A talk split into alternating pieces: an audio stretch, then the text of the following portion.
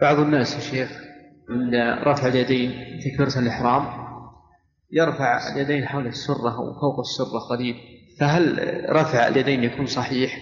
هذا الرفع الذي ذكرت ليس رفعا مشروعا، بل هو عبث ينهى عنه، لأن الرفع المشروع إما إلى المنكبين أو إلى فروع الأذنين، وما تقاصر عن ذلك فهو قصور عن السنة فينهى عنه، ويقال إما أن ترفع كاملا وإما أن تترك.